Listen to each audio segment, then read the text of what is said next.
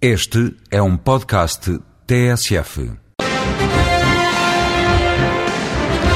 Miguel Gurjão Henrique, especialista em Direito Comunitário e autor de um livro recente sobre o Tratado de Lisboa, explica a seguir o reforço de poderes do Parlamento Europeu previsto no novo tratado. É uma alteração fundamental é que o Parlamento Europeu passa a ser legislador de pleno direito, mas de forma, porque ele já era legislador, embora fosse legislador apenas nos casos em que o tratado previsse especificamente isso, quando agora passa a ser legislador na generalidade das matérias.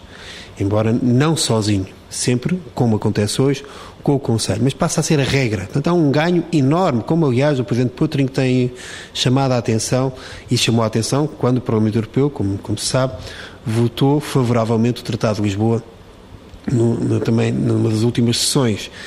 O que é também em si mesmo extraordinário, porque o Parlamento Europeu não tem competência para aprovar tratados, estes tratados, designadamente, mas é uma afirmação política interessante no contexto do novo papel que o Parlamento Europeu se reconhece a si próprio. Não é?